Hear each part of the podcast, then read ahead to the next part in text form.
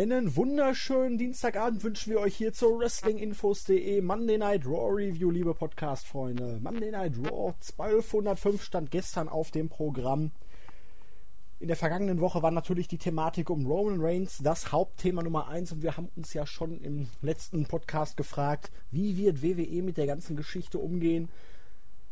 Aber wir haben natürlich noch weit mehr, über das wir natürlich auch heute wieder reden werden. Aber zunächst einmal begrüße ich meinen heutigen Partner, Schönen guten Abend, Andreas. Mahlzeit.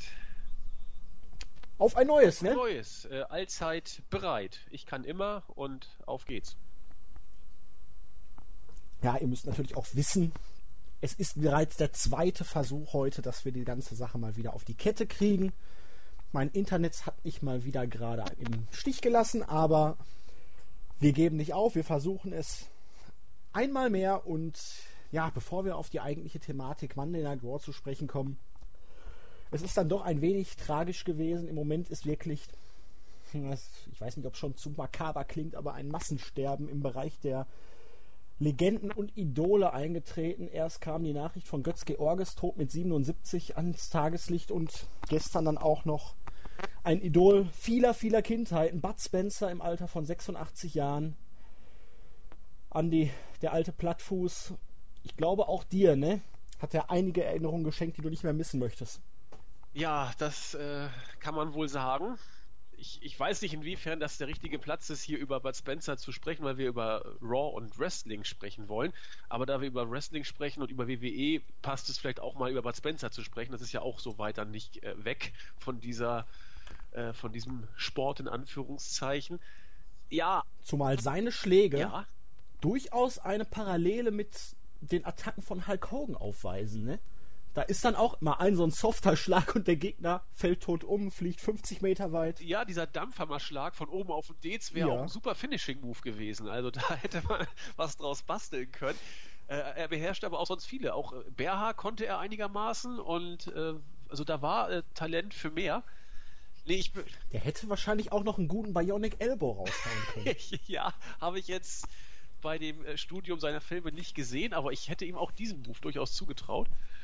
Darüber, davon abgesehen, ja, natürlich. Äh, 86 ist jetzt nicht das Alter, wo man sagen kann, er ist zu früh von uns gegangen. Das kann man wohl nicht. Er hat wohl auch ein tolles Leben gehabt. Äh, die Filme fand ich tatsächlich großartig. Ich sehe sie auch nach wie vor als ein klein wenig mehr an als diese flachen Haut drauf Komödien. Für mich war da tatsächlich auch, äh, weiß ich, menschlich und von, von der Wärme sozusagen, das ist jetzt, klingt irgendwie ein bisschen blöd, aber von der Wärme, die da ausgestrahlt wurde, ich fand, das war immer. Auch Männer zeigen Gefühle. Ja, es war unterschwellig mehr als nur dieser Klamauk-Blödel, hau drauf Humor. Da bleibe ich auch bei, bin ich auch relativ sicher, dass das so ist. Äh, hat auch durch die deutsche Übersetzung, glaube ich, immer sehr. Ich glaube, das ist einer der wenigen Filme, die durch die deutschen Übersetzung gewonnen haben. Normalerweise bleibt ja viel vom ursprünglichen Humor flöten. Hier wird durch die Art und Weise der Übersetzung vielleicht auch äh, mehr Humor gewonnen, als man ja. sich beim Filmdreh damals ausgedacht hatte. Ich glaube auch, die Amis hätten niemals so einen Spruch rausgebracht wie ich spitze dir den Spargel an. Nein, äh, aber man hat damals auch schon die große Karriere von Cesaro gesehen, denn Bud Spencer sagte ja in Vier Fäuste für ein Halleluja, mach Platz, ich bin der Landvogt. Also da ist einiges schon vorprogrammiert gewesen. Ja, aber gestern war ein harter Tag, du hast recht. Also äh, Götz George hat, also, hat mich auf dem Weg zur Arbeit tatsächlich die Todesnachricht ereilt. Ich war großer Schimanski-Fan und auch äh, der Todmacher fand ich großartig. Dann äh, habe ich die Nachricht, dass privat auch irgendwas Blödes im, im, näheren Umfeld passiert ist. Das geht auch so in die Richtung, äh, wie es bei George war. Und dann wurde es interessanter, weil die Engländer ihre, ihren eigenen Brexit sozusagen äh, anal wieder eingeführt gekriegt haben und dann aus dem Turnier sang- und klanglos ausgeschieden sind. Böse Zungen sagten, sie waren emotional so verwirrt, ob der Reaktion in ihrem Land, dass sie sich nicht konzentrieren konnten. Manche haben gesagt, naja, die, die wussten gar nicht, was überhaupt los war in England. Und äh, dann abends, ja, die Nachricht von Bud Spencers Tod. Ich denke, wir sind gut beraten, auf die beiden von uns gegangenen vielleicht zu trinken. Ich habe mir da heute das Heineken kalt gestellt und trinke auf Bud Spencer und Götz George. Prosit. Ich erhebe mein Flens. Ja, ich bin abgewandert in Richtung bierhoher Norden. Aber Flens ist nicht verkehrt. Prosit. Nee, kann man mal machen. Man muss ja auch mal variieren. Und Abwechslung tut uns ja gut. Und da spannen wir dann auch mal gleich wieder den Bogen zum Wrestling, weil deswegen sind wir ja eigentlich hier, äh, oder? Ja. Attacke. Man munkelt es Also zumindest. diese, diese einleitenden. Worte seht ihr uns hoffentlich nach. Also so ein bisschen, weiß nicht, das ich denke mal, auch unsere Userschaft besteht ja aus zahlreichen Generationen mittlerweile. Zwischen jung und alt ist alles dabei. Und egal, ob man jetzt wirklich die Erstausstrahlung gesehen hat oder in all den Jahren die Wiederholung, ich glaube, die letzten Jahre kamen sie stets auf Kabel 1. ja immer sonntags und zu Feiertagen zwischen äh, 12 und Ja. 18 Uhr.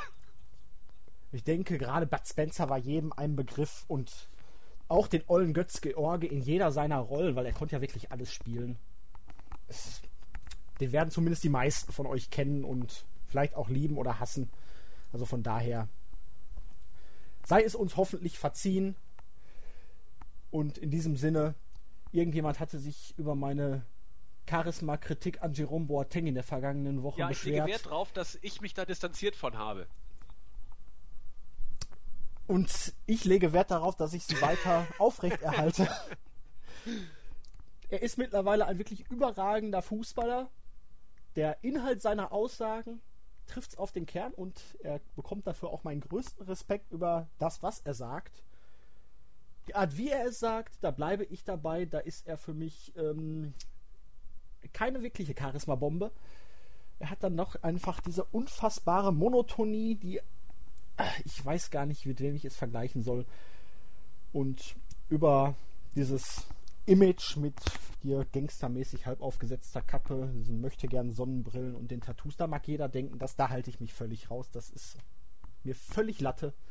Aber jeder hat seine Meinung und ich hoffe, das kann man so einfach mal stehen lassen. Deswegen herzliche Grüße Aber wir an, reden- John Gia Choderi, Chodhari, was weiß ich, wie man ihn ausspricht. Genau. Du alte Lästerziege, Julian. Ja, Was? nee, das. Weil, weil du so abgelästert hast. Hm. Ich habe nicht gut, abgelästert. Ich habe jetzt einfach nur meinen Standpunkt klar gemacht und wir sind EM, wir sind äh, Deutschland, wir sind beim Fußball und Gut, dann lass mal. da könnte ich jetzt auch nochmal sagen, ich finde den Lukas toll, aber nein, wir schweifen jetzt viel zu sehr ab. Genau. Kommen wir in die Pötte jetzt. Letzte Woche haben wir drüber gesprochen, Roman Reigns, die Suspendierung aufgrund eines Verstoßes gegen die WWE Wellness Policy. Wie geht WWE damit um? Welche Auswirkungen hat es möglicherweise für die Zukunft? Mittlerweile wissen wir, er ist weiterhin Teil des Battleground Main Events. Der Battleground Main Event ist weiterhin ein Triple Threat Match zwischen den ehemaligen Shield-Mitgliedern. Und WWE geht ganz offensiv mit der Personalie Roman Reigns um, sagt natürlich, er hat es er hat einen Verstoß begangen. Seth Rollins hat ja versucht, das Ganze in seiner Promo ein wenig auseinanderzunehmen. Aber ja, auch Dean Ambrose ist drauf eingegangen, hat gesagt, hier von wegen, ja, hat er einen Fehler gemacht, kann man jetzt nichts mehr dran ändern, also sollte man die Sache gut sein lassen.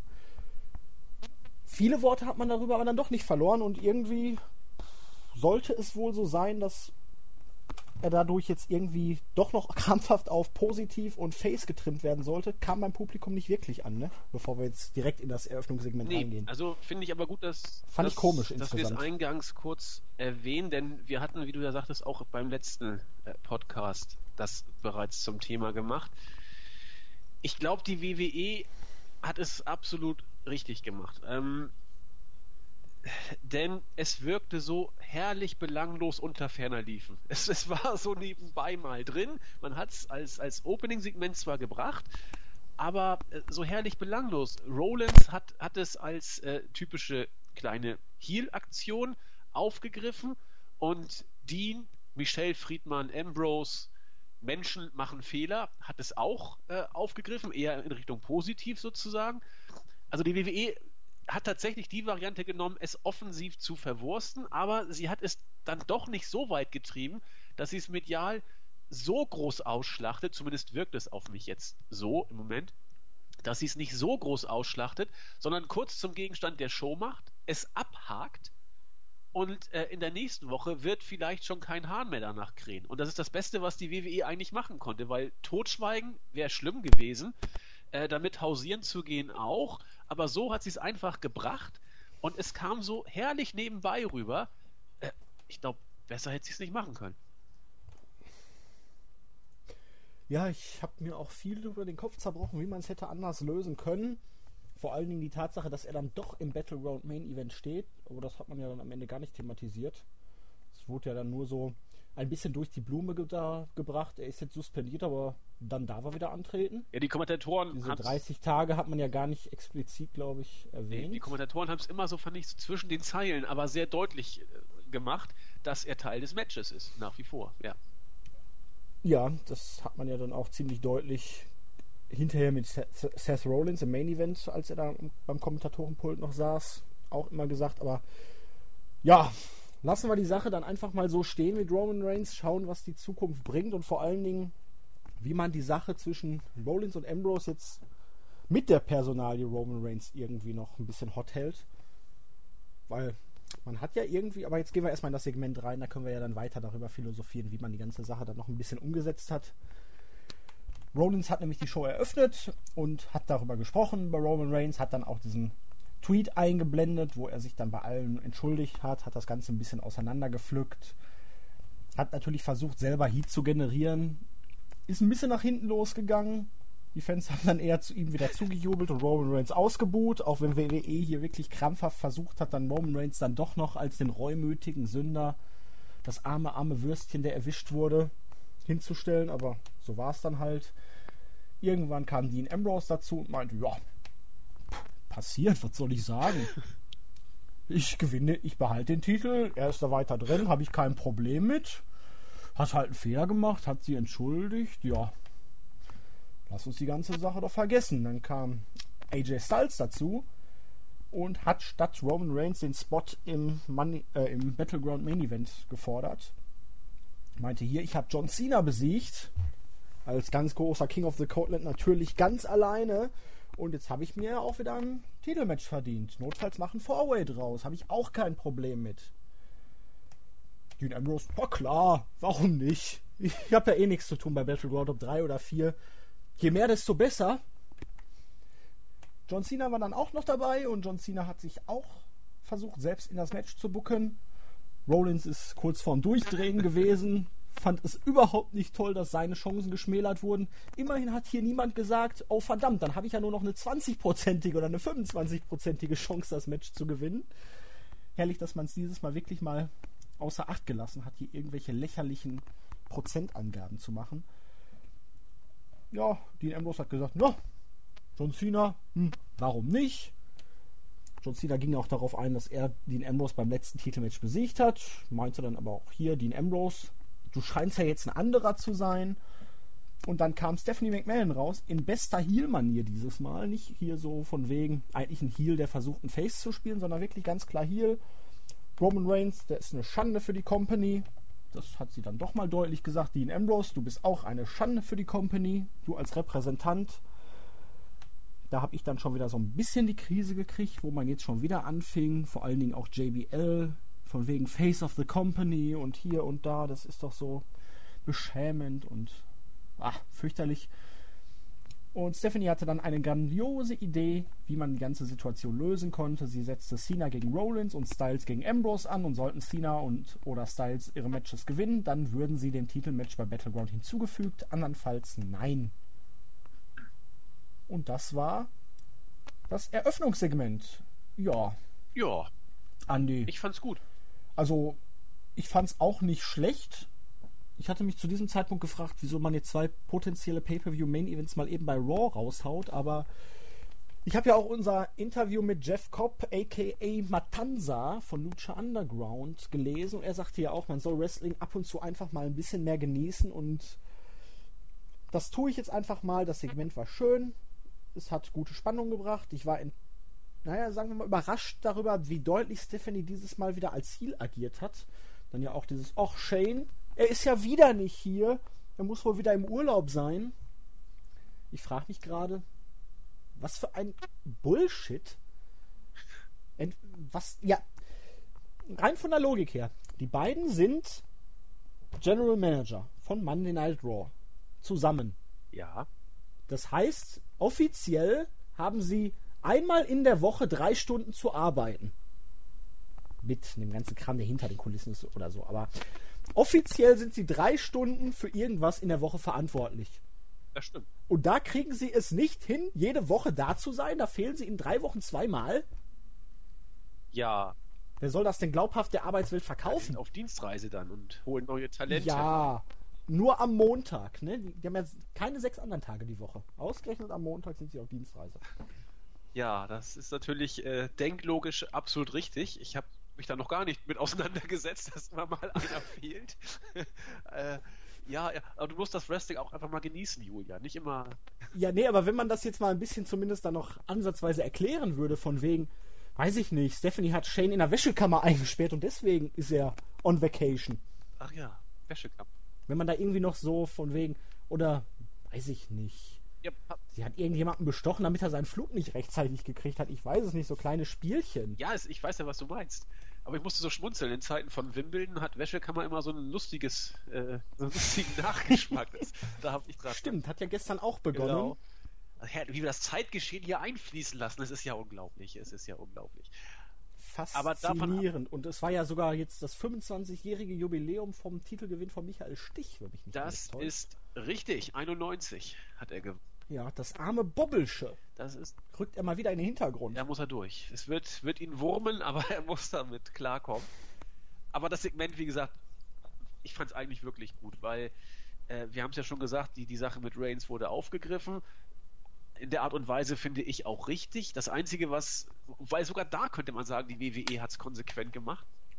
Man hat ja wirklich sogar diese Wellness-Policy-Verstoßgeschichte versucht als äh, Mittel zum Zweck zu nehmen, um Roman Reigns als Face darzustellen. Was natürlich in der Art und Weise, Absolut wie, man es auch versucht hat, äh, nicht geklappt hat. Denn äh, Rollins sagt, äh, Reigns hat gegen die Wellness Policy verstoßen. Dafür muss er unbedingt raus, sodass es ein 1-1-Match Rollins gegen Ambrose gibt. Es war doch so klar, dass die WWE-Fans da anfangen würden zu jubeln. Also es ist ja auch richtig, dass sie da jubeln, dass derjenige, der einen, einen Fehler begangen hat, einen Verstoß gegen die Wellness Policy, dass der dafür auch äh, gewisse Sanktionen hinnehmen muss. Dass man da ihn natürlich nicht bejubelt, gerade ein Nein, er hat jetzt Urlaub bekommen. Kosten, ja gut, kostenlosen Urlaub, wenn man so möchte. Er wird jetzt kein Gehalt kriegen für diese 30 Tage, aber er hat Urlaub. In Zeiten von einem stressigen WWE-Tourplan, da können 30 Tage Urlaub doch mal traumhaft sein. Vor allen Dingen, wenn man trotzdem im Main Event des nächsten Pay-Per-Views steht. Exakt. Also, dass man da Jubel kriegt, äh, habe ich nicht verstanden. Die WWE hat es aber wohl offensichtlich in ihrer Welt geglaubt, dass, dass man äh, Reigns zumindest so oberbekommt. Oder sie haben wenigstens konsequent dran festgehalten, aber da würden sie ja um zwei Ecken denken, dass sie Reigns als Face haben wollen, dass er aber in seiner Rolle äh, ausgebuht wird und diese Aktion, die, äh, diese, diesen Satz, den Rollins gesprochen hat, der sollte eigentlich Reigns als Face overbringen, aber sie wussten, es wird nicht klappen, also sind sie konstant im Fahrwasser geblieben und Reigns wurde ausgebuht. Ob, weiß ich jetzt nicht, was man sich da Wobei man ja sogar noch gesagt hat, also Rollins gesagt hat, explizit, ja hier, euer Held. Aber gleichzeitig hat er immer gesagt, dass er sich überhaupt nicht dafür interessiert, was ihr sagt. Das stimmt. Also es war schon ein wenig widersprüchlich auch. Bei der Darstellung von Rollins ist derzeit vieles widersprüchlich. Also äh, Art und Weise des Auftretens, Art und Weise der Publikumsreaktion stehen ja doch in einem gewissen Gegensatz zueinander. Äh, ist schon alles nicht so toll. Ambrose war Ambrose, so wie er immer ist. Äh, in seiner Welt dreht sich nur um sich selbst und äh, sagt mir egal, wer da kommt, äh, ich bin schon, bin schon da und mach mein Ding. Also das war Ambrose, wie er leibt und lebt. Ich fand es gut, Styles reinzubringen, ich fand es auch gut, Cena reinzubringen.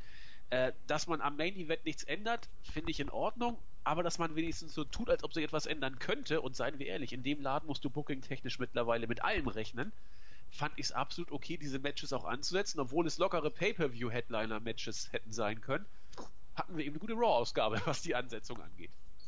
Auch nicht schlecht. Aber wieso hat Stephanie McMahon den Ambrose als unrasiert beschimpft? War er rasiert? Warte mal. Also er hat zumindest keinen Bart Ja, aber er seine, getragen. seine Koteletten hat stehen lassen. Vielleicht. Ja, er sieht halt ein bisschen, sagen wir mal, urig aus, aber hat wahrscheinlich lang gefeiert. Als Champion da ist das Leben kein Zuckerschlecken. Nee, ist hart. Es ist, es ist Ja. hart. Ja, ich weiß nicht, man will jetzt diese. Und er hat noch nicht mal eine Parade gekriegt. Nee, obwohl er sowas eigentlich erwartet hätte.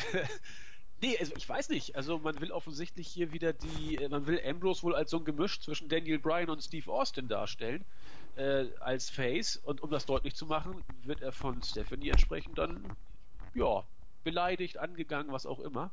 Ein bisschen billig. WI-Contest fällt mir gerade ein. Wie bitte? Ein WI-Contest fällt Na, mir welcher? gerade ein. Schickt mir eine beste Fotomontage zwischen Stone Cold Steve Austin und Daniel Bryan. Ich weiß nicht, was es für einen Preis geben könnte. Da fällt mir gerade überhaupt nichts ein. Eigentlich sieht Ambrose fast schon so aus. Die Haare so ein bisschen zottelig und Ich möchte nicht, dass mir jetzt Leute Fotos von den Ach so. Dann schicken. Es gibt dann einen besonderen Gruß im Podcast. Mal gucken, ob ich wenigstens eine Zuschrift bekomme. ja gut, gehen wir Ja. weiter. Ankündigung des Highlight Reels mit Kevin Owens und Sami Zayn. Ich glaube, Chris Jericho könnte aus, es auch nicht schaden, wenn er in seiner Talkshow mal wieder, weiß ich nicht, Mobiliar oder zumindest mal wieder so ein standhaftes Highlight Reel gedöns hat. Ne, weil so eine Talkshow, wo einfach nur drei Leute im Ring stehen, ähm, das ist jedes Promo-Segment. Aber ja, das ist natürlich jetzt so eine Sache, wo wir später auch nochmal drauf eingehen können. Dann hatten wir jetzt erstmal das erste Damen-Match des Abends. Ich hatte ja erwartet, dass man es sich für Battleground aufhebt. Ich auch. Jetzt kam es dann doch schon hier mit Sasha Banks und Paige gegen Charlotte und Dana Brooke. Es ging wirklich über 8,5 Minuten. Es kam mir vor, als wären es drei bis vier gewesen. Es war auch gar nicht so schlecht, fand ich. Ähm, nein, man hat natürlich wieder gesehen, dass Dana Brooke absolut nicht bereit ist, um in längeren Matches oder zumindest Teilen von Matches zu stehen. Man hat die Story gut fortgeführt, dass Charlotte alles versucht, um Sasha Banks aus dem Weg zu gehen. Sasha war over. Am Ende wurde Charlotte von Page mit einem Superkick niedergestreckt und Sasha konnte mit dem Bank Statement Dana Brooke zur Aufgabe bringen. Ganz gut gelöst. Man hat Charlotte und Sasha Banks weitestgehend voneinander ferngehalten. Das Einzige, was mich hier stört, dass Paige ähm, ziemlich dödelig rüberkommt. Weil sie hat zweimal Charlotte besiegt, die hatte dann ihr Titelmatch, wurde daraus gescrewt. Und kaum ist Sasha Banks da, beste Freundin, sie hat überhaupt keine eigenen Ansprüche mehr auf den Titel. Das kommt mir so ein bisschen merkwürdig vor. Also, ich weiß nicht. Das passt irgendwie nicht zum Charakter von Paige und äh, gefällt mir nicht so ganz. Aber die Publikumsreaktionen für Paige sind weiterhin erstaunlich gut. Ne? Ja, also generell war das Publikum hier, fand ich, relativ gut im Match auch drin. Ähm, die waren so lange gut, bis irgendwann The Miz und Kane rauskamen. ja. Ähm, ja, du hast ja Paige gerade angesprochen. Äh, natürlich macht das wenig Sinn aus booking-technischer Sicht, sie darzustellen, so wie man sie gerade eben auch darstellt. Aber man muss einfach im Moment sehen, Paige ist im Moment die Diva, die nicht die erste Geige spielt. Sie ist nicht auf dem Niveau einer Summer Rae, die äh, ein Match bestreiten soll, dann aber nur Staffage ist. Aber Paige ist derzeit nicht äh, im Fokus der Booker ganz oben. Sie ist Mittel zum Zweck und äh, ist da eben und wird da in dieser Position bleiben, bis man sich für sie irgendwas wieder ausdenkt und si- sich entscheidet, sie in äh, höhere Regionen zu, zu bucken und ihr eine Storyline zu geben und sie um den Titel immer wieder fäden zu lassen. Bis dahin muss sie eben mit dieser Rolle vorlieb nehmen. Das macht sie ordentlich, will ich mal sagen. Mit, mit besonders viel Enthusiasmus habe ich sie jetzt auch nicht gesehen in dieser Partie, aber sie, sie macht es eben. Die Publikumsreaktionen sind, wie du sagtest, nach wie vor stark. Und wenn die auch nach wie vor stark bleiben, dann wird sie auch wieder irgendwann relevanter werden. Derzeit sind im Fokus tatsächlich Sascha Banks und Charlotte. Das baut man langsam auf. Das macht man, wie ich finde, auch gut. Du hast es gesagt, sie wurden beide hier voneinander ferngehalten in dieser Partie. Äh, Dana Brooke nach wie vor, äh, ich bleibe dabei, mir gefällt sie in der Rolle, auch in dem, was sie leisten kann. Viel mehr kann man von ihr gerade im Ring auch nicht erwarten. Das Match war besser, als ich dachte. Und ja, jetzt wird es weitergehen äh, mit Charlotte und Sascha Banks. Wohl schon bei Battleground könnte fast ja so sein. Na, schauen wir mal. Nee, das, was mich halt das stört, man kann ja natürlich in die Richtung mit Charlotte und Sascha Banks gehen. Das baut man lange auf, da hat man hingearbeitet und das ist auch das, was jetzt Sinn macht und das einzige wirklich große Money-Match, was man im Moment in der Division hat. Aber so ein bisschen dezente Spannungen zwischen Sascha Banks und Paige oder so, dass Paige dann trotzdem anmahnt hier, ne, ähm, ich bin noch nicht raus oder hol du dir mal den Titel, ich bin die Erste, die dann in der Reihe ist und die hinter dir steht, so, das könnte man vielleicht ein bisschen besser umsetzen. Auf jeden Fall. Dass sie nicht total dödelig als, ach, ja, sie ist jetzt der Boss und ich bin einfach da. Ich freue mich einfach jetzt mal ein bisschen Airtime zu bekommen. Völlig Yay. richtig. Hast du recht. Dann wurde die bisherige Rivalität von Rusev und Titus O'Neill nochmal in einem Video beleuchtet, ehe wir ein Non-Title-Match zwischen den beiden gesehen hatten. Es war wüst geführt. Die beiden kloppten sich so ein bisschen durch die Gegend. Nach vier Minuten schmiss dann Titus O'Neill Rusev in die in das Gebiet des Timekeepers, kam dann in den Ring zurück und Rusev schaffte es nicht mehr, sodass Titus O'Neill das Match via Countout gewann. Ähm, das verstehe ich hier mal wieder so überhaupt nicht, dieses Booking, weil das ist eigentlich ein Reverse-Booking. Du hast ein Match zwischen den beiden, das gewinnt der böse Heel clean, via Submission. Dann beschimpft er die Kinder. Beziehungsweise den Vater als Loser. Der dreht daraufhin durch. Ja, greift ihn dann an, hat jetzt hier ein Match auf einmal, was er via Count-Out gewinnt, wo dann JBL sagt, Jetzt hat er sich die, das Titelmatch verdient, auf das er schon so lange hinarbeitet. Völlig lächerlich. Hallo, er hatte vor zwei Wochen ein Titelmatch aus dem Nichts, wofür er nicht gearbeitet hat. Ja. Und jetzt will man dann nochmal ein Rematch mit irgendwie, weiß ich nicht, mit mehr Intensität oder irgendwas bringen, wo eigentlich doch der Heel schon alles deutlich dominiert hatte zuvor. Das ist umgekehrtes Booking und das finde ich komisch. Nee, das ist auch, das ist mir auch aufgefallen. Das ist wirklich das war wirklich dusselig. Also unabhängig davon, dass, dass die Fehde mir gar nichts gibt mit Titus O'Neill und Rusev. Ich fand das Pay-Per-View-Match, ich fand schwächer, als viele andere es gesehen haben. Manche fanden es ja wirklich also ordentlich bis, bis sogar ganz gut. Ich fand es nicht so toll. Und die Fehde selbst besteht derzeit mal wieder aus Matches mit diesem Pseudo-Einfluss da, äh, persönlicher Aspekt, Beleidigung der Kinder und der Familie und was weiß ich, was da alles noch kam. Ähm, weiß ich nicht. Gibt mir wenig. Was dem Ganzen dann so ein bisschen die Krone aufgesetzt hat, war tatsächlich, wir wissen, dass Michael Cole genau das nachplappert, was man ihm da vorschreibt und vorsagt. Michael Cole musste also diesen Spruch bringen, weil man das von der WWE wollte. Jetzt kommt das Titelmatch, auf das er so lange wartete. Wobei ignoriert wird, dass er vor zwei Wochen genau ein Titelmatch hatte. Oder war es sogar vor einer Woche? Ich glaube, es war sogar vor einer Woche. Nee. Doch. Doch. Warte mal, Pay-Per-View acht Tage. Ja, oder gut, vor acht Tagen. Ähm, das ist für mich noch eine Woche, also es ist noch keine zwei Wochen rum. Es war vorletzten Sonntag war der Pay-Per-View. So, ähm, das ist doch ein bisschen dusselig. Und die WWE scheint offensichtlich tatsächlich darauf zu, zu, zu glauben, dass, das, äh, dass die Fans das schon fressen werden. Und äh, offensichtlich denken WWE-Fans nicht von 12 bis Mittag. Und ja, es, man muss sich ja irgendwas dabei denken, so ein Unfug da on air zu verzapfen. Denn es ist ja nur sowas von evident falsch, was Michael Cole da gesagt hat. Das ist eben WWE. Ja, kann man, denke ich mal, auf vieles immer so beziehen. Wenn man am Ende sagt, das ist WWE, dann ist die Welt wahrscheinlich auch voller fliegender rosa Schweinchen. Aber ja, du kannst auch sagen, das ist WWE, das passt immer so wie Wasser ist nass. Also das kannst du zu jedem, äh, zu jeder Situation bringen, das passt einfach immer. Damit kannst du alles erklären.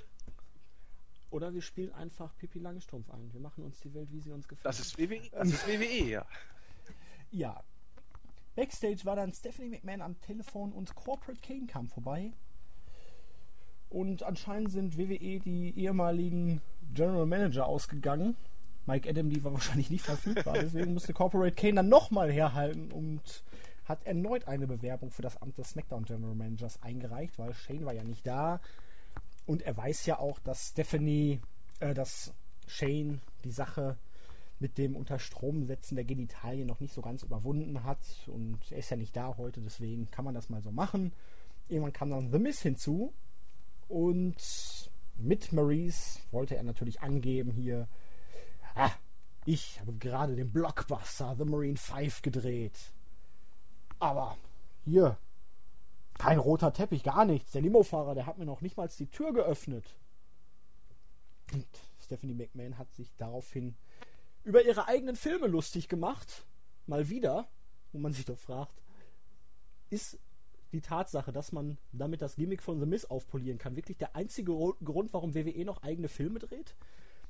Ich weiß es nicht. Auf jeden Fall kam Kane dann darauf zu sprechen, dass man ja theoretisch laut Paragraph Schieß mich tot des WWE-Regelwerkes einmal innerhalb von 30 Tagen seinen Titel verteidigen muss. Geht es danach, dann müsste Dean Ambrose seinen Belt auch noch vor Battleground verteidigen, aber das ist ja eine Regel, die nicht immer zwangsläufig zur Anwendung kommt. Und ich glaube, Kane hat es ja auch so formuliert, dass es halt irgendwie nicht in Stein gemeißelt ist, sondern dass es eher eine Richtlinie ist, als dass es eine feste Regel ist. Auf jeden Fall meinte er dann, wenn er General Manager wäre, dann würde er für heute ein Intercontinental Championship Match ansetzen. Stephanie McMahon fand die Idee dann sogar gut, hat sie nicht als ihre eigene verkauft dieses Mal. Wir entwickeln uns also. Okay, Kane war auch dabei. das wäre schwierig gewesen. Und setzte dann dieses Match an mit einem offenen Gegner für später, weil sowas nennt man ja in Hollywood-Kreisen Cliffhanger. The Miz war not amused. Ich frage mich gerade, äh, The Marine 5. Das wird ja, glaube ich, wenn ich mal die, ich, habe noch keinen WWE Studios Film geguckt und es wird sich auch, glaube ich, ja gut, vielleicht The Marine 5 gucke ich, weil Bo Dallas mitspielt. Aber das wird doch, denke ich mal, so ein Actionfilm sein. Äh, keine Ahnung, hast du, hast du einen Marine-Teil gesehen? Irgendwann auf RTL lief mal, ich glaube, The Marine 1 mit John Cena. Ich habe fünf Minuten geguckt, habe John Cena als schlechten Schauspieler wahrgenommen und habe weiter Aber was passiert denn da? Also worum geht's denn da? Also ist das Action und Geballer oder was ist? Ja, er ist halt irgendwie so ein Marine-Typ halt. Alles klar. Also da Spezialeinheit, Army und ja, ich glaube, er muss irgendwie die okay, Welt das retten. habe ich mir schon gedacht. Oder sich selbst retten. Irgendjemand wird entführt oder irgendwie Also- so und er muss dann irgendwie so Verwandtschaft retten. Ich weiß nicht, ob es in allen Teilen so gleich ist, aber auf jeden Fall Actiongeballere Genau, und das- Heldenmut und so ein Gedöns. Das meinte ich doch. Und ich meine, wenn The Miss und die Social Outcasts als die Vollpfosten vom Herrn seit, seit Ewigkeiten dargestellt werden, wer, wer soll sich denn den Film angucken? Also ganz ehrlich, wenn, das wird ja auch on-air so promotet. Wir haben gerade einen Film gedreht. Wir sind die letzten Pfosten und, und sind auch dumm und können auch nichts. Wie, wen glaubt die WWE denn damit zu erreichen? Wenn sie es on-air auch noch bringt, wer guckt sich das denn an? Also das, das, das frage ich mich immer. Würde ich dann nicht versuchen, möglichst coole Leute da reinzustecken?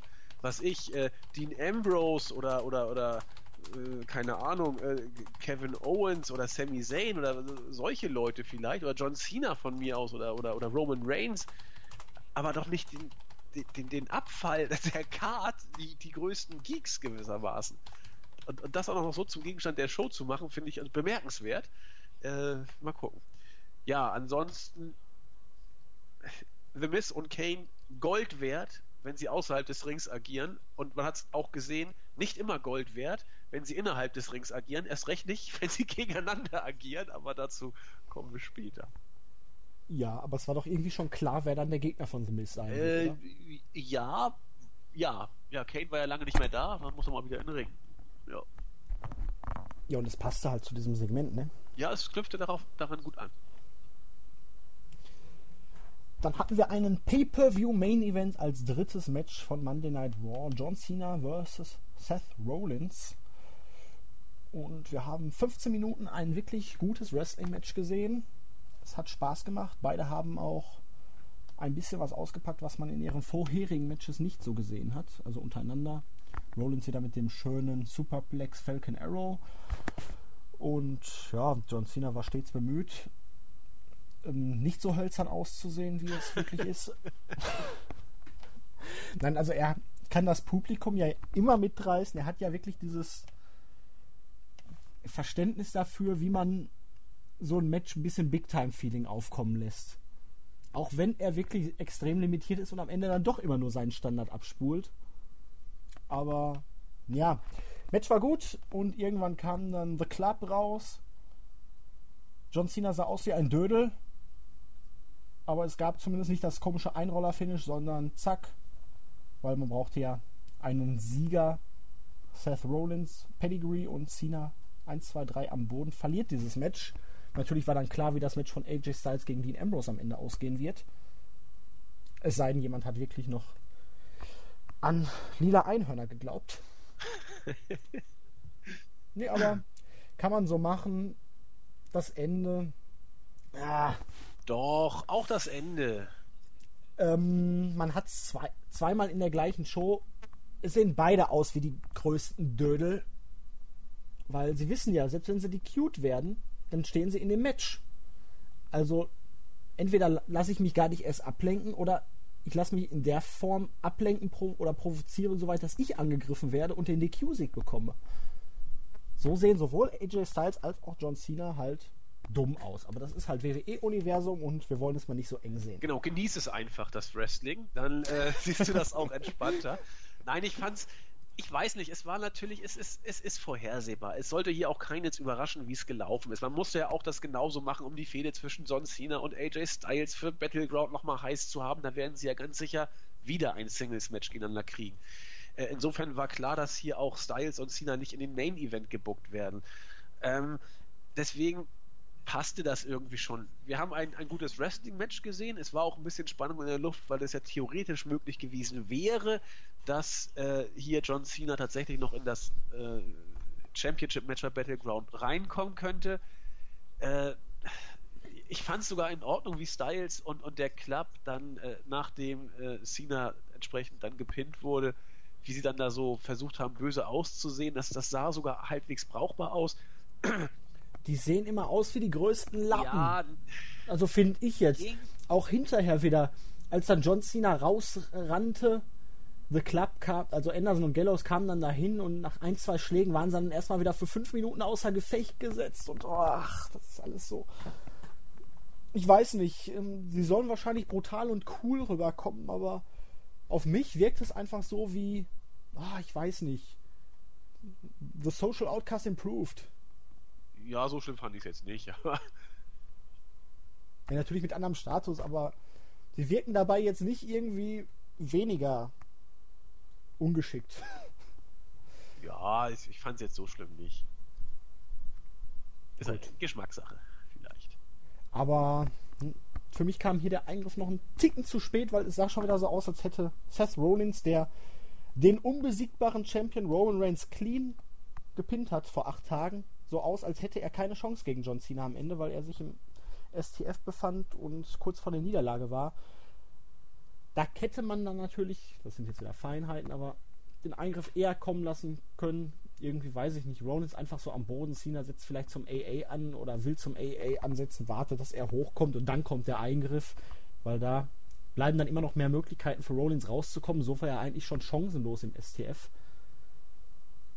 Aber lassen wir es einfach mal so stehen. Genau. Enzo und Big Cass kamen dann heraus wollten irgendwie auf Krampf, weil sie ein Match gegen zwei Jobber hatten, hey, die Jobber sind wieder da. Finde ich gut. So kann man dann auch einfach mal Leute aufbauen, ohne das eigene Roster zu äh, schwächen. Ähm, auf jeden Fall, wie haben sie die genannt? Carlos Cocci und Mitch Rolde. Genau. Ähm, Namen, die auf künftige Superstars schließen lassen. Naja, jedenfalls Match ging 30 Sekunden. Big Boot, Rocket Launcher, Ende ja, auf Krampf eine Laola-Welle gestartet. Ich weiß nicht, was es sollte. Am Ende kam auf jeden Fall der Social Outcast rein. Haben nochmal darauf hingewiesen, dass sie jetzt große Filmhelden sind, weil sie haben ja alle bei Marine 5 mitgespielt, dem großen Hollywood-Blockbuster, der exklusiv sofort auf DVD erscheinen wird. Und sie sind auf jeden Fall nicht soft, wie jetzt hier Enzo und Cassie wahrscheinlich nennen würden, sondern sie sind H-A-R-D. Sie sind hard. Mhm. Ich weiß nicht, wer diese äh, Line geschrieben hat, weil mir würden wahrscheinlich jetzt 20 Wörter einfallen, die besser passen würden. Die jetzt vielleicht auch härter klingen als hard. Und ja, Big Cass versuchte dann einen Keil zwischen die drei zu treiben, meinte, wer ist denn der härteste von euch? Bo Dallas meinte dann natürlich, ich bin es, ich bin es, aber irgendjemand meinte dann von den beiden, ich glaube, es war Slater. Komm, willst die jetzt nicht irgendwie hier noch Streit zwischen uns bringen. Sie ging dann zum Ring. Slater stieg auf den Apron, kriegte einen Kick-Up.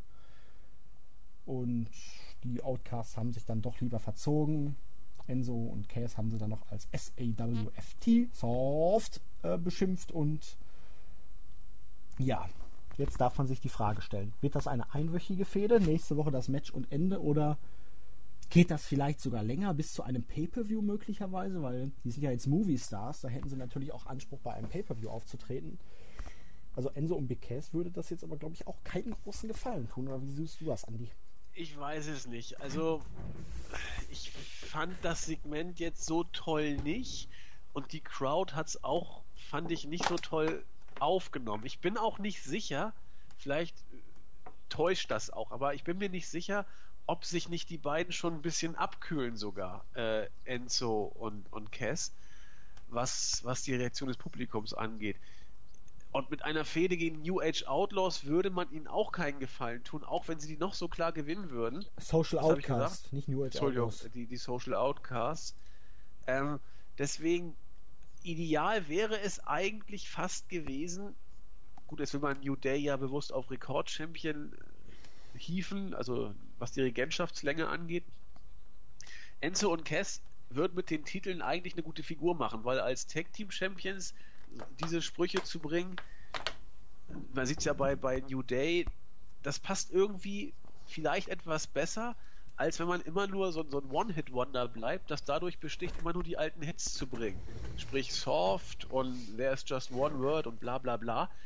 Wenn du das als Tag-Team-Champions machst, dann mag das vielleicht, ich will es ja gar nicht als, als, als eine Tatsache hinstellen, aber dann mag das dir vielleicht noch ein bisschen Profil geben, weil du eben auch äh, zeigst, aus Marks Sicht, wow, die haben ja nicht nur Sprüche, sondern die gewinnen Matches und haben auch Titel und das rundet sozusagen den, den, den Eindruck eines äh, kompletten Stars ab. Wenn du es nicht hast. Ich weiß gar nicht. Ich habe den Mark heute noch gar nicht gefragt. ja. Komm, dann musst ja, du jetzt war sagen. auch war ja auch äh, ein, ein Dollar Otto. Aber ähm, Nee, das weiß ich eben nicht. Äh, ich, ich glaube fast, man, man hat vielleicht das Eisen doch nicht geschmiedet, als es noch verdammt heiß war. Vielleicht täusche ich mich aber auch und ich gönne es Enzo und Cass, auch weil die eigentlich mit das Frischeste sind in der Tech-Team-Szene, was wir lange, lange Zeit haben oder hatten. Aber so blöd das klingt, so, so kurzfristig, wie sie eigentlich erst da sind, es muss irgendwas mit den beiden auch passieren, vielleicht langsam. Weil die Gefahr, dass sie sich abnutzen, ähm, sehe ich sonst. Das Problem ist, oder sehe ich im Moment, du hast keinen Gegner, was mit denen Mike technisch auf einem ähnlichen Level ist, aber gleichzeitig im Moment in der Lage ist, den Job zu machen. Ja. Du hast maximal hier Anderson und Gallows, die wirklich noch gut reden können. Die dürfen aber auch diese Fehde dann nicht verlieren. Und New Day, die Wyatts, die sind miteinander beschäftigt. Die Ward Villains hast du durch die Dudleys auch.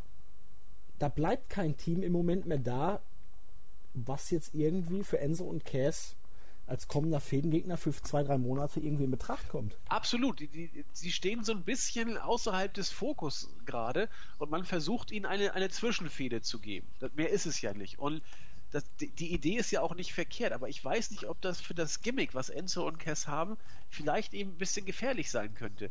Enzo und Cass gegen die Wyatts hätte wohl funktionieren können. Enzo und Cass gegen New Day hat ja in Ansätzen schon, wie ich fand, ordentlich funktioniert. Also im, im Aufbau zum Fatal Four Match haben die ja schon ein paar Mal sich äh, bekappelt oder gerieten aneinander. Das fand ich gar nicht verkehrt. Aber du hast es gesagt, diese beiden Teams, also New Day und die Wyatts, sind eigentlich fast das einzige. Äh, gut, Gallows und Anderson kann man wohl mit viel Glück noch dazu nehmen, aber die sind derzeit ja auch nicht mehr als Anhängsel für äh, Styles, um in der Cena-Fehde noch ein bisschen mitzuwirken. Und das war's. Mehr ist da nicht. Das stimmt. Also ist mehr als wir lange hatten. Ja. Das ist ja, muss man ja auch mal sagen. Ja, aber, aber wenn du dann wirklich dann drei Sachen gleichzeitig ja. laufen lässt, ähm, dann kommst du schon schnell an deine Grenzen. Ja. Und apropos, du hast die Titel angesprochen, haben wir am Anfang gar nicht drüber geredet. Man hat die Weichen für einen zweiten World Championship gestellt in dieser Ausgabe, denn der WWE World Heavyweight Championship heißt seit dieser Ausgabe ganz offiziell anscheinend nur noch WWE Championship. Sowohl die Kommentatoren als auch die Interviewerin und die Leute im Ring haben immer nur von WWE Championship geredet, nachdem sie es über mittlerweile, ich weiß nicht, ein Jahr und nicht mehr getan haben. Also von jetzt auf gleich haben sie das World Heavyweight einfach mal weggelassen. Ja. Normative Kraft des Faktischen. Man macht es einfach und dann sind Tatsachen geschaffen. So einfach kann es gehen, ja. Ja. Das nächste Segment war dann mal wieder ein Segment mit Bob Backlund und Darren Young. Make Darren Young great again. Dieses Mal haben sie über Darren Youngs Ziele gesprochen und er meinte, ja, er würde mal gerne einen Single-Titel gewinnen und irgendwann den Main-Event von WrestleMania hier äh, Headline, also WrestleMania Headline, den Main Event bestreiten. Und Bob Blanklip meinte, ja, du, ich war ja auch mal bei WrestleMania. Ich habe eine Ära geprägt, die Bob Backlund-Ära. Also, mach das auch für Darren Young, weil wir machen Darren Young great again. Ich weiß nicht, das hat was. Das war nicht so gut wie sonst, aber ich finde es ganz amüsant, diese Segmente mittlerweile. Ja, ich, ich mag sie auch, aber das war ein bisschen farblos. Das war, das wirkte so runtergeklatscht. Und, und das trotz Darren Young.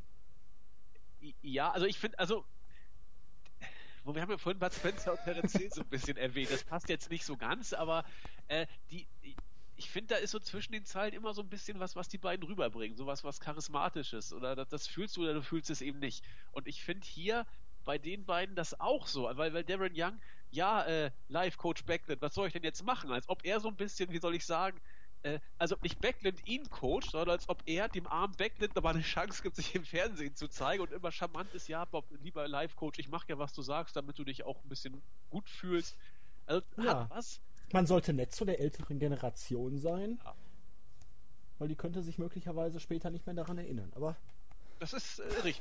Aber heute war es ein bisschen, bisschen mau, aber das Konzept selber bleibe ich dabei und sehe es genau wie du. Das finde ich gar nicht verkehrt. Natürlich, dann hatte man ein Segment für die Paralympics. Ich finde sowas immer ein bisschen befremdlich, wenn da auf einmal Big Show steht.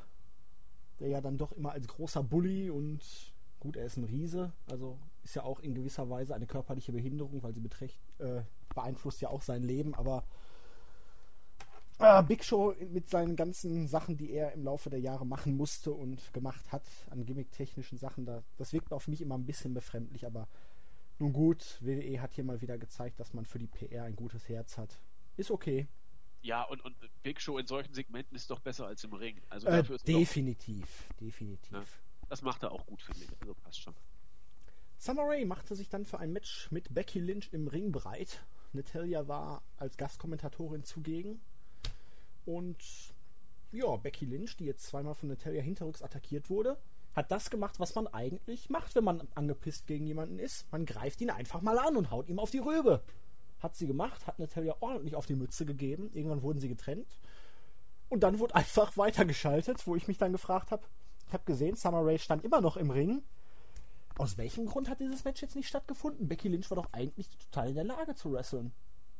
Ja, äh, keine Ahnung. Das, äh, das passiert da, manchmal so. Da hätte man sich Summer Rae auch schenken können, ne? Da hätte sie sich gar nicht umziehen brauchen. Vollkommen richtig. Aber ja, ich, ja, wenn mich die Fehde jucken würde zwischen Betty und, und, Becky Lynch, wird es ja auch, wie du sagst, relativ konsequent umgesetzt. Die arme Summer Rae war jetzt, also deutlicher kann man ihr nicht sagen, dass sie schmückendes Beiwerk ist. Und die Fans werden auch nicht aufgeklärt, was jetzt mit Matches passiert. Äh, ja, das war, das war, so ist WWE. That's life. That's life. Das Cruiserweight Classic wurde beworben.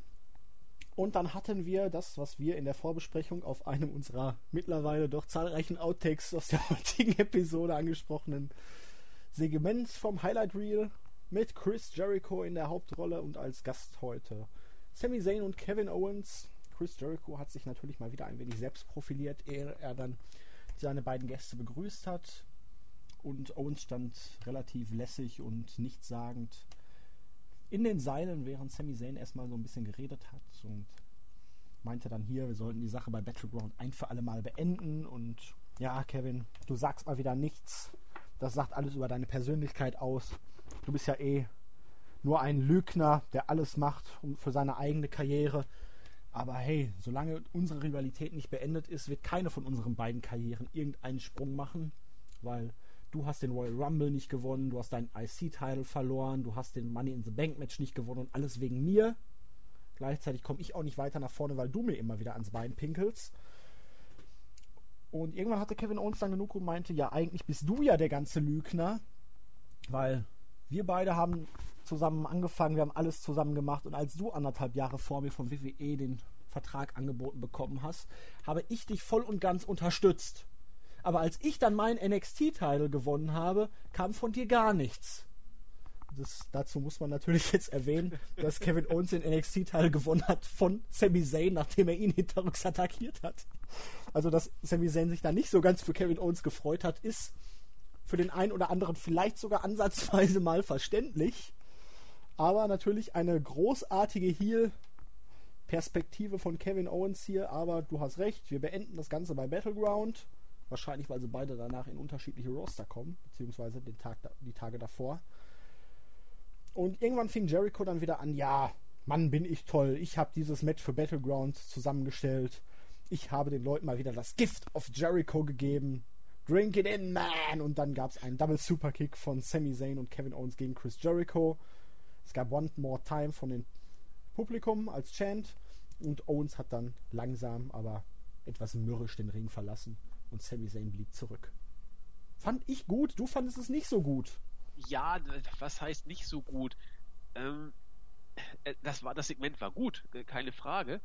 Aber es hat mich jetzt nicht so umgehauen, wie ich es dachte. Also wäre mir hier fast schon, also die beiden haben sich die Bälle zugespielt, das haben sie auch gut gemacht, also Owens und Zane. Aber der, der letzte Kick war bei mir tatsächlich nicht da. Also mir hat Jericho fast schon am besten gefallen in diesem Segment mit seinem Drink It In, Man. Also er hat, er hat wieder den Job gemacht, er hat es gut gemacht. Aber vielleicht liegt es auch daran, dass mich die Fehde zwischen Owens und Sami Zayn so ein bisschen kalt lässt im Main Roster. Die zieht sich ja nun doch schon ein bisschen länger hin, mit Unterbrechung mal wieder. Äh, ist jetzt wieder aufgenommen worden. Ich finde es auch gut, dass man sie jetzt wohl fürs Erste dann auch beendet, wenn sie denn beide in verschiedene Roster kommen, was ich beiden wünsche, ehrlich gesagt, dass sie sich dann mal auch auf sich selbst konzentrieren können und nicht nur über diese ewig immer grüne Fehde definiert werden. Ja, aber so gut es war, mir hat das letzte bisschen irgendwo gefehlt. Aber ich kann jeden verstehen, der es eben richtig gut fand.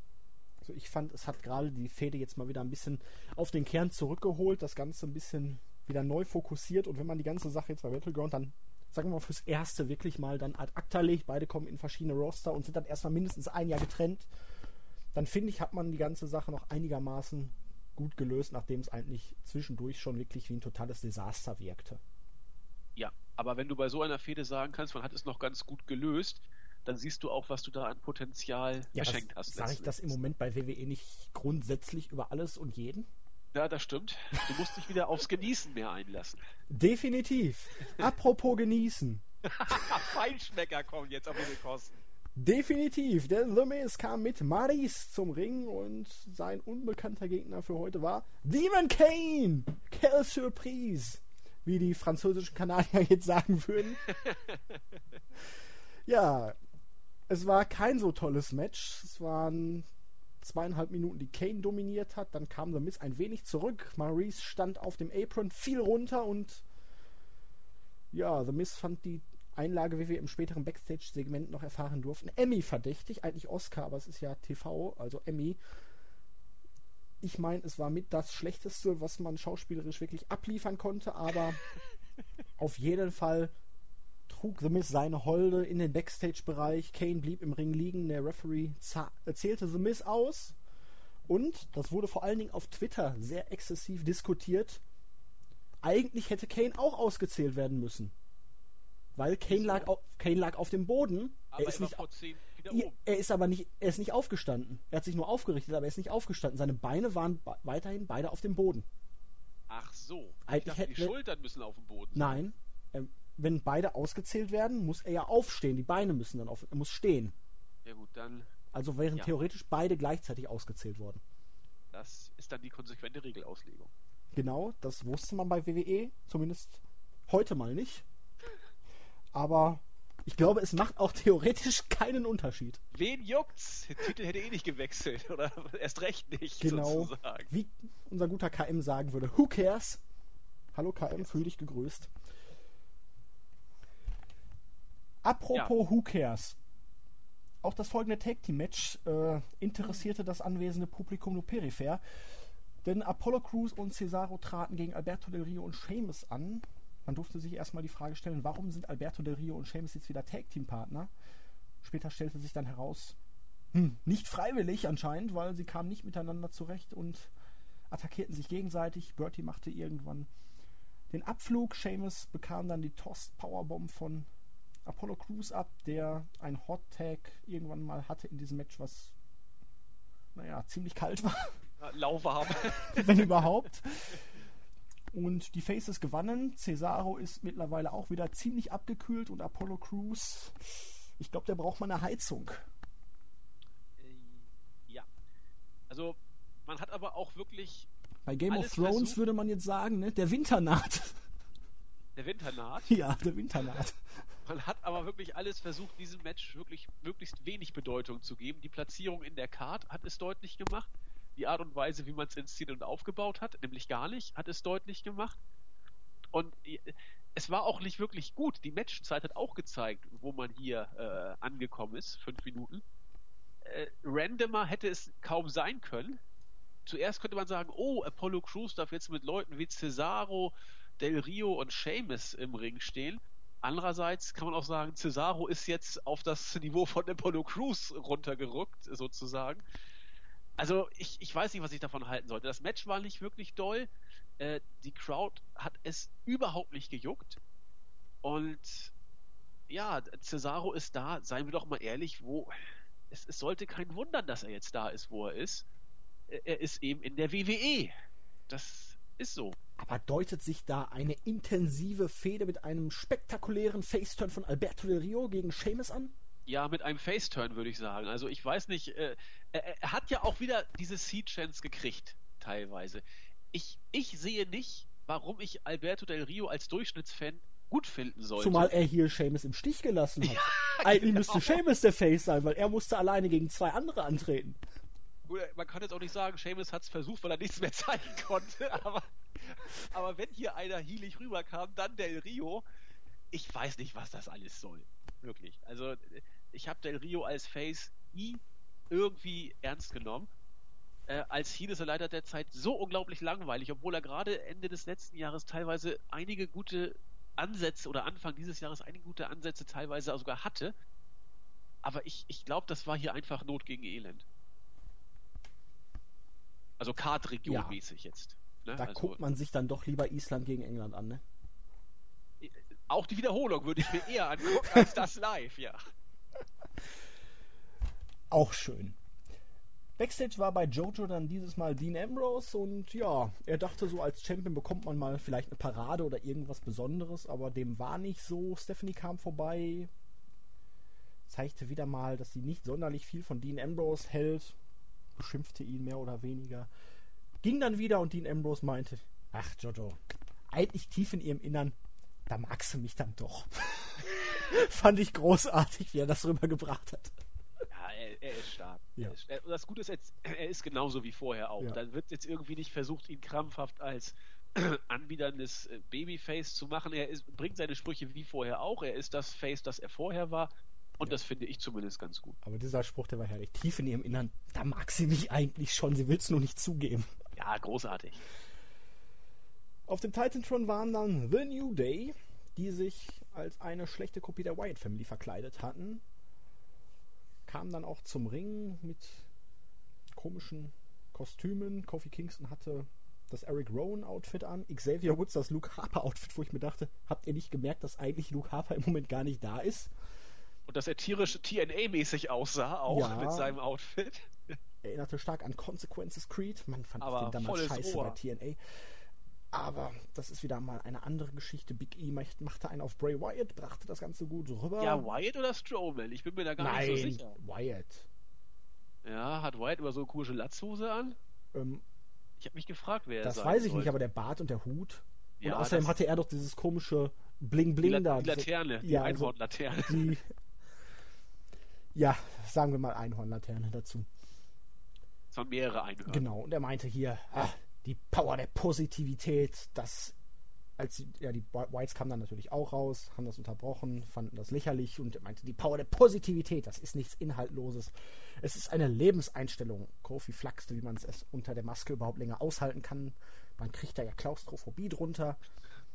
Und während Kofi und Big E happy waren und die ganze Zeit rumgeflaxt haben, wirkte Xavier Woods extrem nachdenklich und vielleicht auch ein bisschen eingeschüchtert. Und Bray Wyatt sprach das Ganze auch an und ja, man wusste jetzt nicht, was ist denn auf einmal mit Xavier los, weil letzte Woche war ja noch der ganz normale äh, New Day-Typ und jetzt auf einmal von jetzt auf gleich kommt er auf einmal irgendwie in Gedanken, kriegt vielleicht Muffensausen, haben wir uns mit den Falschen angelegt, haben die Wyatts mit dem, was sie sagen, vielleicht recht, ist die Welt wirklich schlecht und wird nur von der kranken Realität eingeholt? Man weiß es nicht. Aber das bleibt natürlich jetzt wirklich hängen, ne? Und dann Backstage war das ja auch noch so. Die haben gefeiert hier, Big E und Kofi und Xavier wieder, wieder sehr nachdenklich und ging dann einfach weg. Andy, was ist da los? Ich, ich bin schon ganz äh, überrascht und gespannt. Ich weiß es nicht, aber. Wo kommt das her? Er ist wohl von einem Bann besessen, oder? Meinst du dunkle, schwarze Magie? Ich, ich will es nicht ausschließen, dass da vielleicht dunkle Magie im Spiel wäre. Äh, ich habe Xavier noch nie so unpositiv und in sich gekehrt, fast äh, grüblerisch erlebt. Da muss doch was im Busch sein. Das geht doch nicht mit rechten Dingen zu, dass der so drauf ist. Vielleicht hat ihn ja Dixie Carter angerufen und gesagt, hey, du hast noch einen gültigen Vertrag bei uns. da würde Komm aber zurück. auch äh, Grübeln kommen. Ja. also ich weiß nicht. Wir haben ja noch vor äh, gut einer Woche, nee, gar nicht, das ist so gar nicht so lange her, bei unserem komischen äh, Podcast. Also Mittwoch. vielen Dank nochmal an alle, die reingehört haben. Es waren wirklich diesmal besonders viel, die äh, reingehört haben in unseren Roman Reigns Special Podcast und äh, Pay-Per-View und Raw Review. Da haben wir ja uns überlegt, wie will man das überhaupt halbwegs hinkriegen, Wyatt Family gegen New Day, dass es nicht total Panne wird. Und ich finde, man macht es gerade so, dass es nicht total Panne wird. Ich fand die Idee mit den Verkleidungen nicht schlecht, muss ich gestehen. Äh, wir haben bei uns im Board der User Razer hat ein Foto äh, gepostet, wo die drei da äh, als Wyatts sich fotografieren lassen. Xavier Woods guckt überragend. Also geht mal bei uns ins Board rein und guckt euch das Bild an. Es ist auch im Internet garantiert irgendwo. Äh, großartig. Äh, ansonsten, die, die, Story selbst ist natürlich ziemlich billig, dass sich die Wyatts da jetzt einen rauspicken, der scheint dem äh, Magiestrom von Bray nichts anhaben zu können. Er wird vielleicht jetzt selbst bekehrt und in die Sekte kommen. Wie geht's da weiter? Das ist, das ist natürlich nichts Großes Spannendes oder, oder gerade Innovatives. Aber es gibt der ganzen Sache zumindest eine Geschichte. Auch Bray Wyatt labert endlich mal nicht nur über irgendwelche blöden Welten und was er da alles noch vorhat, sondern es gibt einen konkreten Menschen, äh, den er bekehren will und den er dazu holen will. Und das ist doch mal eine Geschichte. Also. Und wirklich, ich kann dir da nur zustimmen, es wirkt bisher nicht lächerlich und es bringt vor allen Dingen, und das hat New Day ganz, ganz dringend gebraucht, eine gewisse neue Facette ja. in dieses Stable rein. Absolut. Und das war wirklich absolut bitter nötig, weil dieses fürchterlich lächerliche, wie es zuletzt war. Ja. Aber auch, auch den Wyatts, die drehten sich ja auch nur noch um sich selber. Und endlich haben sie mal ich weiß nicht, das, das passt. Also auch, auch, dass man sagt, hier Power of Positivity und Bray sagt, hier eure Power of Positivity ist doch nur geheuchelt, erzählt das doch mal dem armen Mann, der seinen Job verloren hat. Da ist ja sogar äh, der, Ansatz Substanz. eines Aufhängers zu erkennen. Also, ja, man könnte meinen, die Whites hatten noch nie eine Fehde, die wirklich so viel Substanz hatte. Peinlich, das ja, dass man das so sagen muss, aber es ist so. Ja, ja, es ist ja praktisch das Aufeinandertreffen von zwei Lebenseinstellungen. Die Power der krampfhaften Positivität gegen den nackten, blanken Realismus der traurigen, harten Welt. Ja, wer wird gewinnen? Also, ich, ich bleibe dabei. Besser hätte man es bisher zumindest nicht machen können. Und äh, mal sehen, wie es weitergeht. Ich bin gespannt und das kann ich nicht oft sagen von WWE. Ach, da wird man ja ganz kribbelig. ja, ja, da kribbelt kommen wir mal wieder zum ernsten Tagesgeschäft zurück und wir hatten den Main Event der heutigen Show auf dem Programm. AJ Styles gegen Dean Ambrose und auch hier hatten wir ein starkes Match. Persönlich fand ich es war ein minimalen Tacken schwächer als Cena gegen Rollins, aber dennoch wirklich gut, vor allen Dingen für eine Weekly. AJ Styles hat mal wieder bewiesen, dass er mit praktisch jedem, haha, Chris Jericho, äh, ein starkes Match auf die Beine stellen kann. Dean Ambrose auch. Und ja, wir hatten wirklich tolle Interaktion. Nach diesem Brainbuster dachte ich schon, der Drops ist gelutscht. Da hatte man mich zumindest ansatzweise mal ein wenig am Schlawittchen, weil ich dachte, oh, ein Brainbuster! Beziehungsweise ist ja theoretisch. Nein, es war ein normaler Brainbuster, das war nicht der Bloody Sunday, wenn mich nicht alles täuscht, ja. aber das bei WWE in einer Main-Show, ein Brainbuster. Boah! Aber jedenfalls kam dann irgendwann John Cena dazu die beiden hier, Anderson und Gallows, rannten auf John Cena zu, zwei Schläge und platt. AJ Styles ließ sich ablenken. Es gab ein rückwärts rollendes Cradle von Ambrose und dann den Dirty Deeds und er pinnte AJ Styles. Feierte dann kurz, ehe er von Rollins attackiert wurde. Pedigree. Gleichzeitig auf der Stage wurde Cena von dem Club abgefertigt, bekam Magic Killer auf, den, auf die Stage ab und Rollins hatte auch noch nicht genug. Ein zweiter Pedigree gegen Dean Ambrose und mit einem feiernden Seth Rollins und einem feiernden Club ging diese Show auf Air. Genau. Ja, zum Match nur ganz kurz. Sehe ich ähnlich wie du. Ich fand auch dieses Match sehr stark. Wenn man die beiden noch ein bisschen sich, sag ich mal, finden lässt, werden sie auch noch stärkere Matches abliefern können, also noch stärkere. Rollins gegen Cena habe ich auch einen Tick besser gesehen, aber nur einen kleinen, was aber auch daran liegt, dass die beiden sich einfach kennen. Die hatten Mitte des Jahres 2015 äh, gute bis großartige Pay-per-view Main Event Matches gegeneinander. Die wissen, wie die äh, im Ring harmonieren müssen. Deswegen ist da eine gewisse Konstanz und äh, schon Vorkenntnisse über den anderen auch da. Das ist bei Styles und äh, äh Styles und Ambrose in der Form in der WWE zumindest noch nicht gewesen. Trotzdem war das Match auch gut. Ähm, was die Show angeht, kann man sagen, obwohl Main Event mäßig in Bezug auf Battleground der Stand der gleiche ist, ist in der Show hier eine ganze Menge passiert. Es hätte ja auch anders kommen können. Früher war es anders. Da war der Stand äh, nach Raw der gleiche wie vorher, aber in der Show ist trotzdem nichts passiert. Insofern ist diese Show äh, hat einen gewissen Mehrwert dahingehend, dass man ein paar Geschichten erzählt hat. New Day sehr gut auf Kurs gebracht gegen die Wyatts, hat mir sehr, sehr gut gefallen, wie gesagt. Auch äh, wenn ich es nicht so ganz euphorisch gesehen habe wie du, äh, Owens gegen Sale hat man noch ein bisschen wieder auf äh, on track gebracht gewissermaßen. Und man hat zwei gute Matches mit einer ja, Stipulation gehabt, die für die Show Spannung geboten hatte. Ich bin definitiv nicht unzufrieden mit der Ausgabe. Ja, wir wollen ja einfach auch mal ein bisschen nur Wrestling genießen und genau. vor diesem Hintergrund muss man sagen, man hat Battleground jetzt drei Wochen vor der eigentlichen Show, wenn mich nicht alles täuscht. Oder vier? Ne, drei, ne? Ja, morgen könnte Pay-Per-View sein. Ja. Jetzt ist drei erstaunlich gut aufgebaut. Die wichtigen Matches stehen oder zumindest die Weichen in die richtige Richtung wurden gestellt. Klar, Cena gegen Styles 2. Ich weiß nicht, ganz ehrlich gesagt, juckt es mich im Moment überhaupt nicht. Ist auch klar, wie es ausgeht. Ja, und man, ich weiß nicht, da ist für mich völlig die Luft raus, weil Styles und der Club wirklich aus meiner Sicht wirken wie die größten Lappen des Jahrhunderts.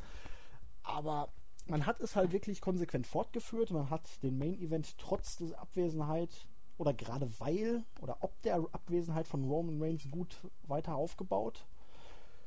Vor allen Dingen Rollins am Mike fand ich hinterher beim Main Event grandios, wie er dann auch immer sagte, ach ey, Mann, eigentlich müsste ich ja für AJ Styles sein. Ich hasse Dean Ambrose wie die Pest, aber einen vierten Teilnehmer in dem Match würden meine Chancen schmälern. Da möchte ich dann, das möchte ich auf gar keinen Fall. Deswegen muss ich ja hier für Ambrose sein. Verdammte Scheiße, dass ich das nochmal erleben darf. Das hat mir richtig gut gefallen.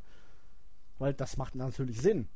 Ja. Er hasst Ambrose wie die Pest, aber aus seiner Sicht ist es natürlich tödlich, wenn da noch ein weiterer Teilnehmer jetzt in so einem Match drin ist. Und ja, auch die Sachen mit den Wyatts und New Day hat man ganz gut fortgeführt. Owens gegen Zane hat man sehr schön für mich weitergeführt und der Rest, pf, schauen wir mal, wohin das führt. Banks gegen Charlotte, wann es jetzt kommt. Titus gegen Rusev ist völlig daneben. Becky gegen äh, Natalia wurde fortgeführt. Also man hat eigentlich im Moment doppelt so viele Fäden wie bei vernünftigem Aufbau auf die Pay-Per-View-Card passen würden und das ist eigentlich mal sehr positiv, wenn man es denn dann auch wirklich mal richtig angeht die Sachen dann vielleicht mal bei einer Weekly groß macht, nicht irgendwelche sinnlosen Matches auf dem Pay-Per-View dann noch klatscht. Schauen wir mal. Also mit dieser Show insgesamt kann man, denke ich, durchaus zufrieden sein, zumindest zufriedener als mit den oder vielen vergangenen Ausgaben. Und nachdem wir heute wirklich ein paar harte Minuten hatten, ähm, das Ganze ist hier nicht ganz so einfach abgelaufen. Wir dachten schon, die ganze Aufnahme wäre zwischendurch verloren gewesen, aber irgendwie war sie dann doch da. Sie hat alles aufgenommen, unser Vorgeplänkel, die Sachen, also ich und Andi uns teilweise nicht gegenseitig nicht verstanden haben, aber wir dann doch zum Großteil beide auf der Aufnahme drauf sind und nachgeplänkel. Also es wird am Ende noch ein Outtake geben, also auch nach dem Abspann und den Grüßen solltet ihr noch ein paar Minuten dabei bleiben. Könnte, denke ich, ganz lustig sein. Hatten wir ja auch in der letzten Woche schon, kam ganz gut an, deswegen dachten wir, machen wir es nochmal. Make the outtake great again. Ja, danke Skype. Du hast auch dein Gutes, Mann. Ja. Trotzdem sage ich, fick dich, Skype. Ja. Ähm, damit sind wir durch für heute. Andi, hast du noch irgendwas? Ja, zwei, zwei Grüße heute nur. Einmal möchte ich den User Martin Lin grüßen, weil er sich an mich gewandt hat mit der Bitte, einen anderen User zu grüßen. Das möchte ich auch gerne machen. Den User Herrn Bommel. Der hat nämlich, ich muss mal kurz gucken, heute, wenn das Ding heute auch kommt, äh, heute ist der 28. Am 1.7. hat er Geburtstag und dann hoffen wir, dass du gut reinkommst und schön feierst. Vorgratulieren macht man ja nicht, ist ja gefährlich. Aber an euch beide herzliche Grüße. Martin Lin, weil er so nett war und an äh, den Herrn Bommel gedacht hat und Herr Bommel, weil er bald wieder ein Jahr älter ist. Das soll es doch von der Grußfront für heute von mir gewesen sein. Manchmal ist weniger auch beim Grüßen mehr. Ja. Ja. Wen grüße ich denn heute mal? Haben wir Äh, vielleicht einen neuen User, nackt und willig oder irgendwie so? Die haben ja Nee, lustige Namen teilweise. Prince Baylor ist im Moment der neueste, den wir haben. Der fühlt sich dann heute mal gegrüßt. Ich grüße mal den Dogo Alman King, weil er heute Geburtstag hat. Oh ja, ich auch. Dann grüße ich noch den, wie heißt er jetzt? Wie heißt er jetzt? Den Cs. Ja, Cs. Sie's, C's, aber er weiß, wer gemeint ist. Genau, einfach weil er mich bei Game of Thrones bei einer Kontroverse auf den neuesten Stand gebracht hat, wo ich mir nicht mehr ganz klar drüber war, wie da bei den ganzen Targaryen, Starks und Baratheons die Verwandtschaftsverhältnisse so aussehen. Ja, da tun sich auch diverse inzestuöse Abgründe auf. Wir könnten schon bei RTL oder Sat 1 sein. Alles kann, nichts muss. Genau. Und ja, alle mit jedem und alles kreuz und quer, aber das kann ja auch mal Spaß machen. Ne? Wer, wer drauf steht, ja. Genau. Wer sind wir, dass wir sowas verurteilen? Dann grüße ich jetzt einfach nochmal zum Abschluss den Na, Tommy. Der hört diesen Podcast vermutlich niemals, aber ich ich, wollte gerade grüße sagen, gut ihn gegrüßt. trotzdem, ja. Und ja, was bringen wir dann heute noch? Sollen wir noch irgendein Zitat bringen? Ja, warte mal, bei Spencer haben wir, glaube ich, genug. Oder ist das jetzt bei der ersten oder bei der zweiten Aufnahme drauf gewesen mit Cesaro? Ach, was weiß ich. Was gibt's Ähm, boah, das ist echt schwierig. Ich weiß ja gerade überhaupt nicht mehr, was hier irgendwo noch drauf war und was jetzt in den ganzen Outtakes gelandet ist. Aber der Spruch von Bud Spencer, wie, ich weiß jetzt gar nicht, wie, wie war er nochmal? denn? Welcher? Ich, Ich ich, spitz dich, ich, ich spitz dir den Spargel an oder irgendwie sowas, ne? Ja, es gibt viele. Also Ja. machst du das noch, machst du das nochmal? Mach ich aus deinen Ohren Wäschetrockner? Äh, also unendlich viele. Pfui Deibel ist die hässlich auch gerne genommen. Also, ich, ich, müsste du- nochmal nachgucken. Wenn du denkst, du hast einen Dummen vor dir, bist du an der richtigen Adresse. Ja, das sagt aber jemand zu Terence Hill. Und Terence Hill sagt, äh, Das Glaub sagt dir aufs Wort Bud oder in so. das Krokodil und sein Nilpferd, habe ich gerade ja, recherchiert. nee, das sagt Bud nicht. Das, das wird, das sagt einer von Orsons Geld, äh, Schlägertypen, äh, zu, zu Terence Hill und dann geht er weg und dann sagt er noch, "Hö, bring deinem Chef eine Zeitung von uns mit. Nee, würde ich nie machen. Und dann klebt einer auf seinem Rücken und Hm. alle freuen sich. Dann hast du mehr Ahnung als diese Quelle, die ich gerade recherchiert habe. Ja, die, die ist nicht richtig. Ist aber auch völlig egal, denn ich glaube, mein Tintenfisch kleckert. Und in diesem Sinne würde ich sagen, beenden wir das Ganze für heute. Ich habe noch ein bisschen Schneiderarbeit vor mir. Ja. Und wir hören uns die Tage wieder. Tschüss. Tschüss. Findest du das gut? Ja, Findest was sollst du Aber da können wir auch sagen? Also- wahrscheinlich. Wir wollten ja eh noch mal Ich- einen ich- ich Podcast bin nachschieben in den kommenden Freund. Tagen, Wochen. Ja? Ja, rede weiter. Andi, ich höre dich. Andi? Oh je, Julian, deine Verbindung ist schon wieder schlecht. Gut, ich höre den Julian. Andi, er hört mich nicht. Die Verbindung. Das, das Die ist sehr Verbindung. komisch. die Das ist Verbindung. faszinierend. Ich höre dich. Ich höre dich auch. Hörst du mich wieder? Ich höre dich. Hör, hörst du mich jetzt wieder? Ju, Faszinierend. du hörst mich? Ja! Ich, dann hörst du mich, aber ich höre dich äh, Hörst du mich? ab und zu nur. Hörst du mich? Du musst aber auch was sagen. Hörst du mich? Faszinierend habe ich Hörst du gehört. mich? Hörst du mich? Ich rede, Hast du denn noch Internet? ich rede. Ja, ich Ähm, höre dich so jetzt etwas, gerade, aber. Ja. Nur so ein bisschen. Aber wenn ich das schreibe, zeigt er mir an, dass er lädt. Das ist äußerst faszinierend. Ja, ich höre dich. Ja. Du hörst mich. Ach, Hörst du mich wirklich? jetzt. Was? Andi? Was soll denn das? Findest ja, nützt doch nix. du? Also ich höre dich doch klar und Ja, deutlich. Julian, aber nur schlecht. Ja, ich höre dich doch nur. Meinst du? Völlig abgefuckt höre ich dich nur. Ganz Ah, jetzt ist zu. meine, meine, mein Skype zeigt mir auch an, dass ich offline bin. Ja, aber ich, jetzt höre ich dich auch wieder. Ja, aber Hallo, Skype hallo, zeigt hallo? an, dass ich offline bin. Hallo? Hallo? So halb höre ich dich. Episches Outtake. Episches Outtake. Gut, dann breche ich mal eben ab. Hörst du mich? Ähm, hallo? Äh, ich höre dich aber schlecht. perfekt. Ähm, das ist, aber ich habe Internet auch gehabt die ganze Zeit. Das ist Skype. gewesen. Dann nützt das ja nichts. Ich höre dich ganz abgehackt und stumpf jetzt. Gerade habe ich dich klar und deutlich gehört. ideal. Das ist wahrscheinlich gerade ein episches Outtake gewesen. Nee, ich weiß nicht, ob das so toll ist. Ich, ich muss nachher mal reinhören. ja, äh, Ich höre dich jetzt mit so einem dumpfen Rauschen im kurz- Hintergrund. Ich will mal kurz Sollen wir Skype nochmal komplett ja, neu uns Skype starten? Neu starten. Bis gleich. Jo.